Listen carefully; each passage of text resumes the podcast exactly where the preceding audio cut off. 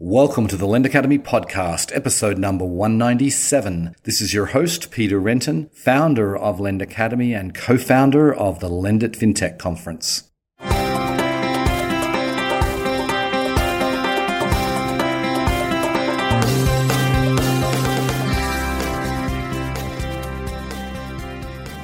Today's show is sponsored by Lendit FinTech Europe 2019, Europe's leading event for innovation in financial services. It's coming up on the 26th and 27th of September in London at the Business Design Centre. We've recently opened registration as well as speaker applications. You can find out more by going to lendit.com slash Europe. Today on the show, I'm delighted to welcome Emmalyn Shaw. She is the managing partner at Flourish. Now, Flourish is a new brand, but it is an existing organization that has quite some history. It is being spun out of the uh, network and it already has, even though it's a new brand, it has already 40 portfolio companies, all of which received investments from the Omidyar network. So anyway, I wanted to get Emmalyn on the show to, to, talk about Flourish and why they decided to make this move at this time and, and, and start a new brand and what are some of the things that they're looking for in and adding to their portfolio. How Emma views the, the state of fintech today, and where is it uh, the valuations frothy, and where is there still value, and what, what does it take to, to get on her radar?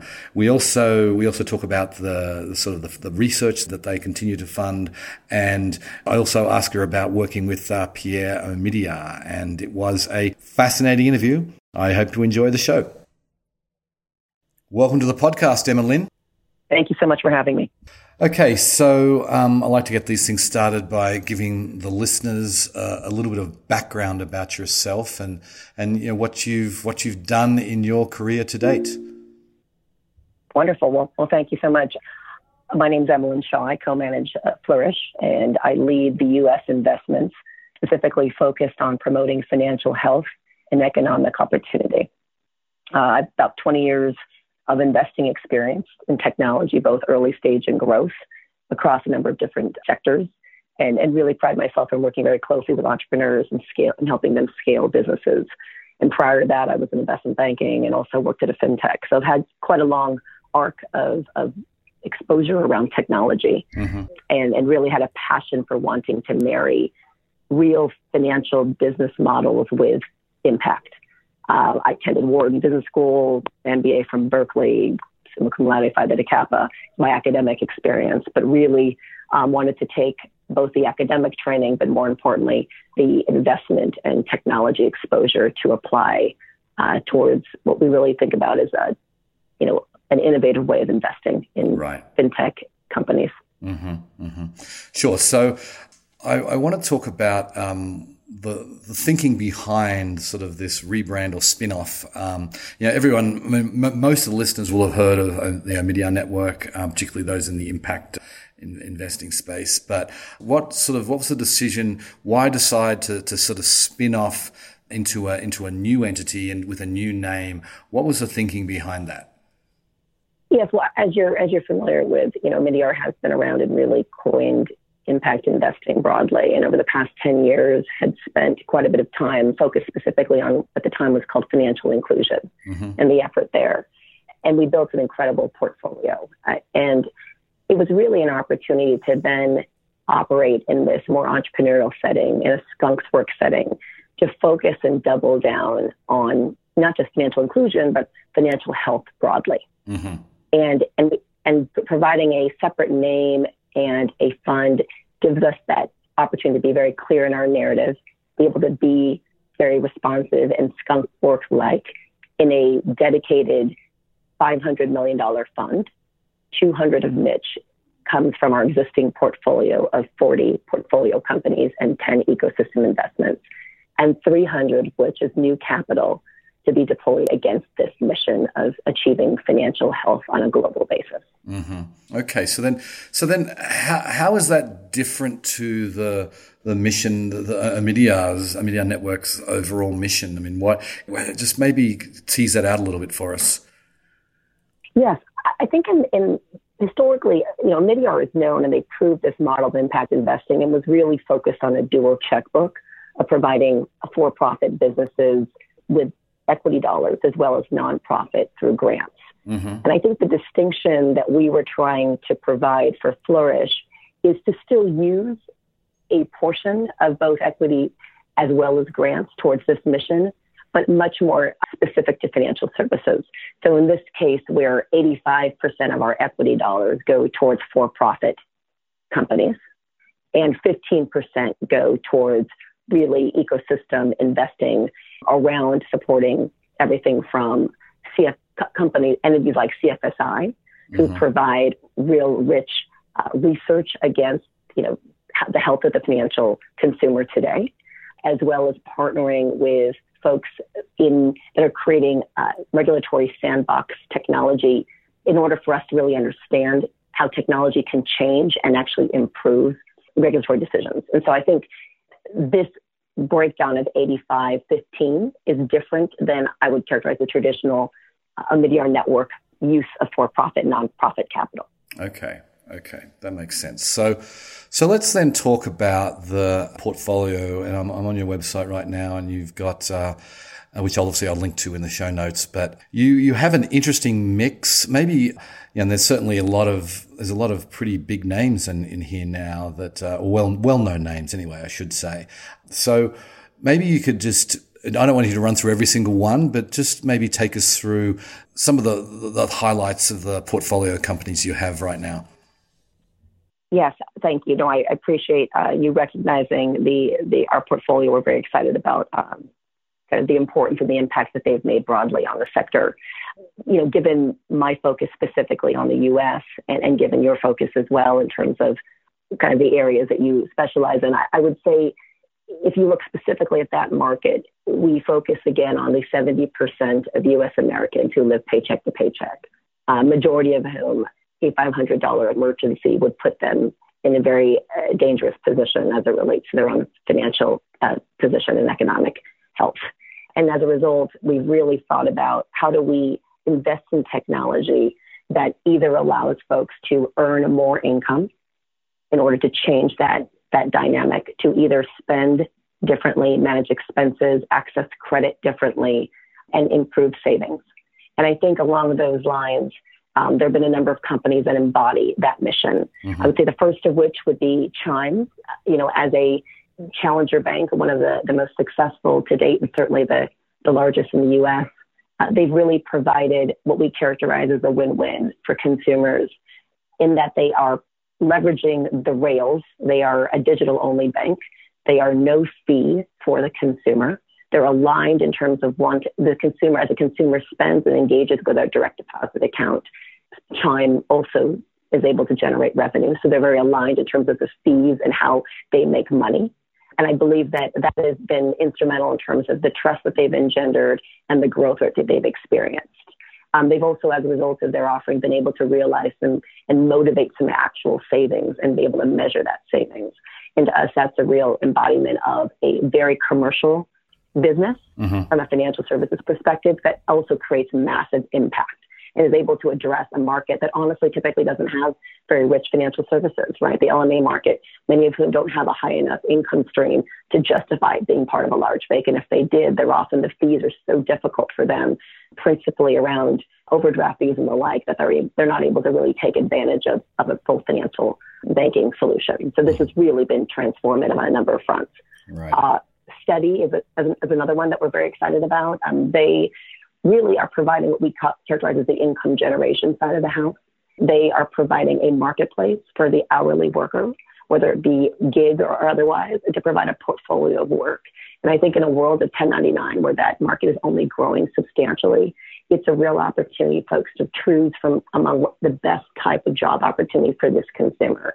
And ultimately, over time, provide necessary upskilling to allow them to actually generate more hourly work at a higher pay than they would otherwise have.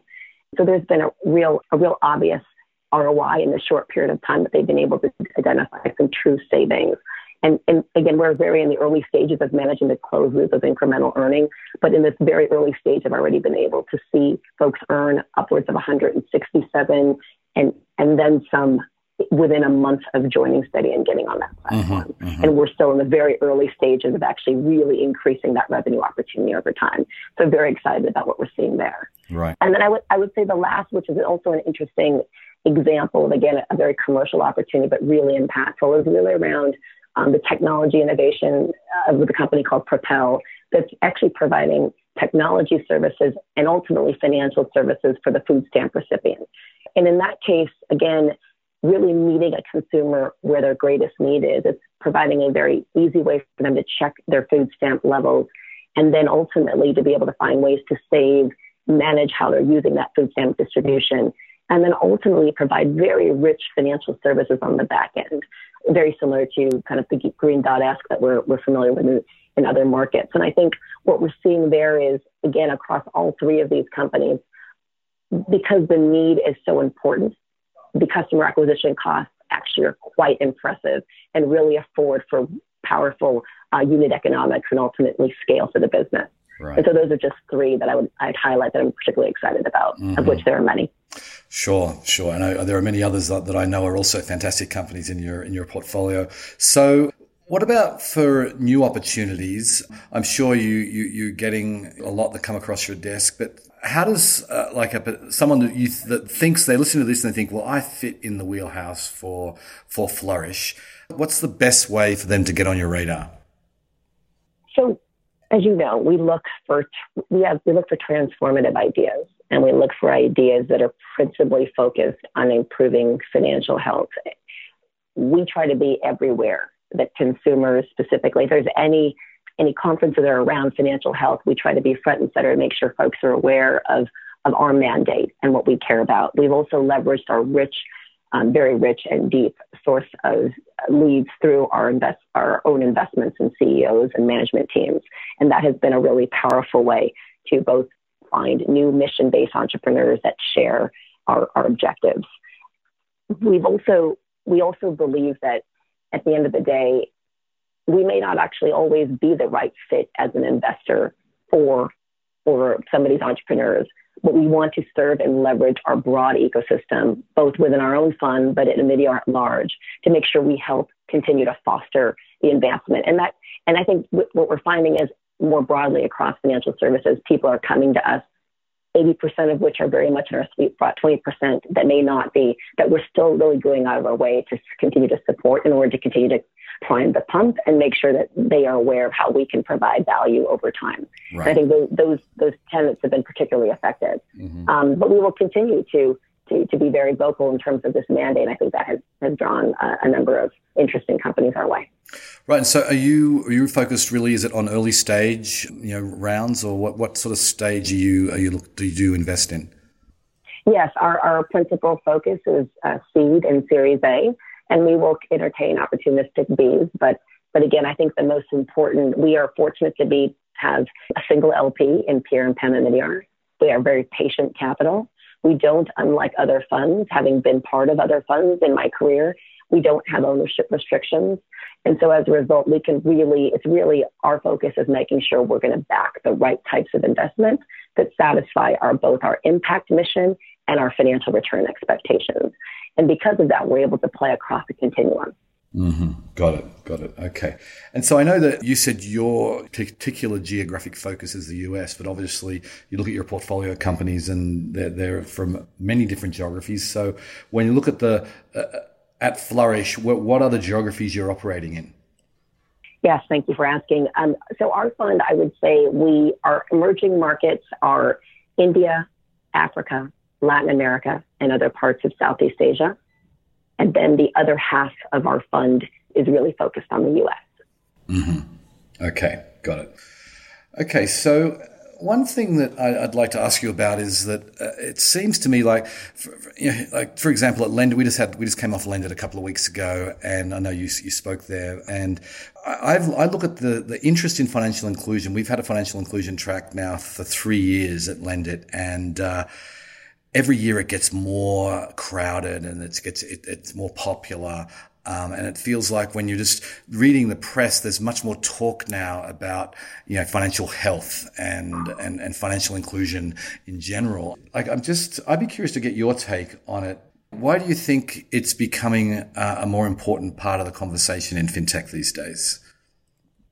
You know, I would say that, you know, as I mentioned earlier, our focus with originally was on financial inclusion. And it was really uh, with, a, with a focus in emerging markets in particular. And I would say that that, while it still remains a focus, we've, there has been some success in terms of including on a on emerging market basis more. And I think that that progress has been applauded by many. Is it by is it over? By no means. Is there still very much a need and effort to continue to include the financial uh, consumer? Absolutely. But I think what we're finding, and this is a global phenomena, is they may be included, they may be provided rich services, but within that construct, they're actually failing, mm. meaning they're barely able to sustain. And and in the U.S. in particular, again, as I mentioned before, there's still 70% of U.S. Americans are living paycheck to paycheck. So this is very much a middle class problem as well. And so then the question becomes, is it really an inclusion issue or is it a health issue? And what do we need to do differently from a financial services perspective to make sure people are thriving, right? That folks aren't overextended mm-hmm. um, and that they can actually take advantage of these financial services in a meaningful way. And I think that's what's driving so much innovation from maybe what we characterize as commercial entrepreneurs, because I think they've recognized that, you know, in the absence, innovating in financial services at, at the expense of and, and not ultimately driving financial health isn't, doesn't end up being a win-win for anyone, let alone being able to scale a viable commercial business. Right. And so we're finding there to be a huge shift towards understanding that base and really providing them the means to become more financially healthy while being able to engage in financial, rich financial services and transactions. Uh, and I think that's what's driving a lot of that, um, the focus more broadly, and not just in the U.S. but globally. Right. No, I, I, I, completely agree, and I feel like we we're at this. It's it's an interesting time right now, and uh, there's becoming more awareness, I think, in the general population about yeah, because there's, there's more there's a call for more transparency, and there's there's like the, the popularity of, of companies like Chime and, and Stash and many and many others that, that are that are getting really serious serious traction is that people people don't want to pay fees. They they, they want something that's simple that is a, is a win for them and not a and not just a win for the financial institution. And it's it's it's it's a really interesting inflection point. I think the sort of the younger generation are driving this, and you know, I think there's so much entrepreneurial activity happening that, that it's it's a quite exciting time. But but I want to move on and actually ask a related question to this. You know, we've been tracking all the all the major funding rounds uh, in fintech globally since the beginning of the year. We've been tracking it very closely, and you know, obviously, uh, one of your portfolio companies, Chime, had a huge round.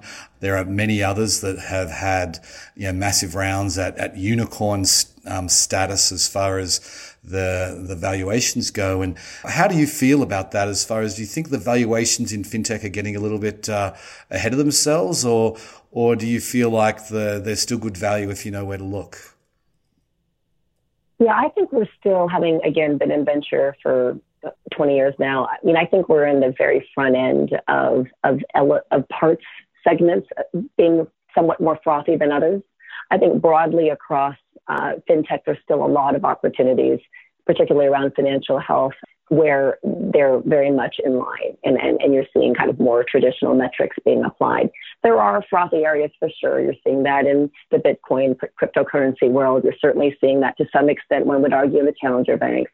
I think what we're, what we're noticing and what you're, what's symptomatic, at least of the challenger banks in my mind is a couple of things. You mentioned earlier about where we're seeing millennials go and this need for kind of alignment. There's a massive distrust among traditional financial institutions, in particular among incumbents, especially among the millennial generation, but I think more broadly. And this is a result of some of the hidden fees, some of the uncertainty around and lack of transparency, shall we say, um, for the for current financial services. And I think as a result, it's such a massive market, and the idea of really disrupting a market like that, I think, is incredibly compelling. And part of what you're seeing is a frothiness built into what could that really look like if mm-hmm. there's true disruption in that market? Mm-hmm. Um, now, you could say, well, yeah, but you look at the numbers and the penetration is pretty low. So does that really warrant these unicorn levels? I think there's some validity there. I will say though, like anything, once you're getting scale and once you're getting, you have real data, especially with the digital rails, there's a, there's a, the upside is quite high. And, and the ability to then kind of scale and provide really meaningful rich services and, and de minimis churn, I think ends up becoming a very compelling value proposition. The, the valuations of which become highly justified. So I think we're kind of in that precipice where it's certainly frothy, but I, it doesn't. It, I'm not losing sleep at this point. I feel like there's in, in, in an industry that needs to be disrupted there's some celebration among the very few who've been able to show some real penetration thus far. Right, right, for sure. So, you know, one of the things that uh, um, you know, I had uh, I had Jennifer Tescher on a few a few months ago, and I asked her this same question, mm-hmm. and I'd be curious to get your take. It's you know, while we, we, there's a lot of companies that are out there doing great things, and I think there's there's I mean, a lot of them are still subscale, but some are you know some are getting to some serious scale, but it feels like all these advances in fintech have not really impacted the overall financial well-being of of the population in this country. That's just it feels like that we're still about where we were, you know, five or ten years ago, and you know, how are we going to change that? Do you, do you, I mean, are you optimistic about the about the potential impact that some of these companies can really have where suddenly it's not 70% of the population that can't handle a medical emergency. It's 30% of the population. I mean, are we ever going to get there or, or, or, how, how do you think we are going to actually really see the impact of all these advances? Yeah, I mean, I think you're asking such an important question. I mean, I think the whole reason we are, we've constructed this fund and our focus is exactly on that and, and really hoping to see and expecting that these investments we're making, as well as our partnerships that we're doing globally, will really help bring down that number. You know, w- one thing that's worthy of pointing out is, is in the financial industry, right, where it's regulated, innovation is one key tenet to improving that number. But as importantly, and I'm glad you brought up Jen Tescher in particular, CFSI, you know, the ecosystem is just as important, right? The mm-hmm. The ecosystem like CFSI, who's managing, who's capturing financial diaries, who's, who's really monitoring what the financial health pulse is, and folks like uh, Melissa Koide and others who are driving the FinReg lab and, and this idea of how do we create innovation with a sandbox so that regulators for, can determine should we be using alternative credit, sorry, alternative data as a means of a, issuing credit and what kind of signals do we learn when we start using some of these alternative data sources? And I think in the in the absence of you're only doing technology innovation and investing in that, that will move the needle only so far. We need to have both efforts. We need to be able to shift policy and influence regulation in order to really make sufficient change. And I think only then those two working in tandem will really afford for the type of change that I think we all want to see and I am hopeful for sure. We don't we do this every day with the hope that our investments and our strategy and and the and the impact that we're seeing on an individual consumer level will ultimately influence that number overall. Mm-hmm. We're in the beginnings of really trying to define and measure the type of impact the savings rates, in particular, as an example, that the, and, and the financial snapshot of the consumer, and using technology like AI and others to provide much richer decisions among the LMI base to make the right financial decisions and to, to help them think about um, the trade offs that they make across their expenditures, across how they save, um, across how they generate new income streams. Mm-hmm. And to me, with that innovation, will yield, in our hope, a very different snapshot 10, 15 years from now. And that is certainly our long long term goal and, and what we what we aim to. That's why we invest what we do. Right, right. Both no, for profit as well as nonprofit. I hope you're right. I hope you're right. So, um, speaking of which, I, I, want to touch on. I mean, you guys funded this research for the, the U.S. financial diaries. You just you mentioned it just just a couple of minutes ago. Is that the sort of thing like with, with your 15 percent uh, of your of your money going sort of more to grant type things? Is that the kind of work you're going to continue to be supporting? Absolutely. You know, as I mentioned before, I think it's so instrumental to creating the type of change we need to see. We will not be in a position, so much of this needs to be the consumer has to acknowledge and see the value in living a more financially healthy life. And so there needs to be ways to measure what that looks like. There needs to be ways to influence the outcome of how they view their own financial situations. And I think, and we need to, as I said before, need to have policy shifts in order to maybe change some of the systems that are in place that prohibit them from being financially stable. And all of those really come in the form of our 15% of grant dollars that we're very specifically focused on. Again, not just in the US, but globally. And that will continue to be very much an important part of our mandate going forward. Right, right. Okay.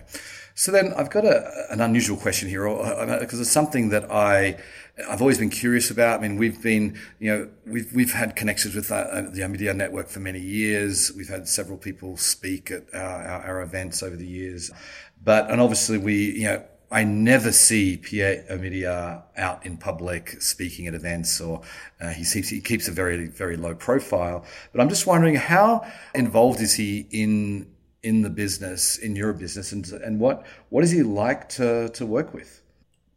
Oh, so I feel so fortunate to work with such a visionary. He has such a true passion for creating impact and such a maniacal technology sense about him. Uh, he's he's quite shy actually, so mm-hmm. he's not going to be the kind of person to be out there, you know, in front of folks and actively beating his chest. And I find that actually quite refreshing. As a, as an individual, he serves on our board. He's just he is he's got such a um, a great sense of technology and innovation, and always when to push and ask and, and question kind of the, the strategy, but but in a way that really is collaborative. I find him to be one. We joke that when he was, we were talking about some of the technology innovation that we've seen thus far, in particular around blockchain and others. And, and he said, well, you know, I built a cryptocurrency and I broke it a couple of times and I decided, and I found that to be, I could see the holes and I was a bit concerned by, you know, the, the, the technology and the potential risk, risk there by virtue of my own having built and hacked into a system. And I just, it, it occurred to me that he, uh, he's he's not sitting he's not sitting idle. He's still very much coding and still very much playing with technology in a pretty meaningful way. And it's and it just it's a testament to kind of the man he is. He's just so curious, and he's also um, very involved on the technical side. Um, but I would say overall, just just a wonderful a wonderful executive with with such a true passion for impact, but is also still so present in the business discussions and trade offs. And I think I, I can't imagine a more astute and thoughtful board member. To be honest. Okay, that's interesting. So, so we're almost out of time. I wanted just to, to finish with, you know, you've, you've just established Flourish, Flourish Ventures as, a brand new brand. What is, what is your vision? What are your plans? Just take us maybe for the next 12 months. We saw, we all saw the news about the $300 million you've got over for the next five years to, to invest. But let's just you know, how, how do you intend to kind of grow and, and evolve over the next 12 months? You know, I see this as an opportunity for us truly, as mentioned earlier, to really double down. And, you know, in our mind, we have 18 global team members. And as I mentioned before, our four, over 40 portfolio companies and 10 ecosystem investments. Those we will continue to see grow, impact, create some real change. I think in addition, we're planning on actively leveraging, uh, again, our focus, 50% of which will be in the US, but the other 50% will be in the emerging markets that I listed before, all around active financial health investments. One thing that you we didn't touch upon, but I'd love to maybe expand a bit further is is kind of in addition to our investment folks within our team of 18, six of whom are really focused on really providing a rich level of portfolio support. So marketing, HR, finance, impact, um, legal. And we've been really fortunate to be able to bring that level of support, some of which internally, but most of which to our portfolio companies in a really meaningful way. Mm-hmm. And so what I'd love to see is be able to watch some of our existing portfolio really be able to prove out and be able to report out some of these more meaningful metrics that we were talking about earlier, not just in terms of financial success, which we're seeing quite a bit of, but also the impact success. Um, that really couples what, why we believe that these are the right types of vehicles to be investing in long term. And I'd like to see more of that come through our new portfolio companies as well as our existing and be able to really propagate that more broadly to the marketplace. And that's another way of impacting influence that we've been, that we were discussing earlier. Um, but those are some of the objectives that I'd like to see us achieve over the next year. Okay. Well, on that note, we'll have to leave it there. I, I really appreciate you coming on the show today, Emma Thank you so much for having me. It's really been a pleasure. Okay. See ya. Take care. I really appreciate that Flourish is, is focused more broadly on financial health. It really is, I think, an urgent need in this country and around the world. For all of you know, the, the money in developed countries like the US, we still are not very financially healthy. We should be. And it is through the efforts of, of companies like Flourish that, uh, that fund an ecosystem of, companies that really can make a difference. And some, some of her portfolio companies are already reaching significant scale. And it's when some of these companies get to massive scale, get to the scales uh, of tens of millions of customers, that's when we're going to see, I think, a real impact, a real change in everyday people's lives. Anyway, on that note, I will sign off. I very much appreciate you listening, and I'll catch you next time. Bye. Today's show was sponsored by LendIt FinTech Europe 2019, Europe's leading event for innovation in financial services. It's happening September 26th and 27th at the Business Design Centre in London. Registration is now open as well as speaker applications. Find out more by going to lendit.com/europe.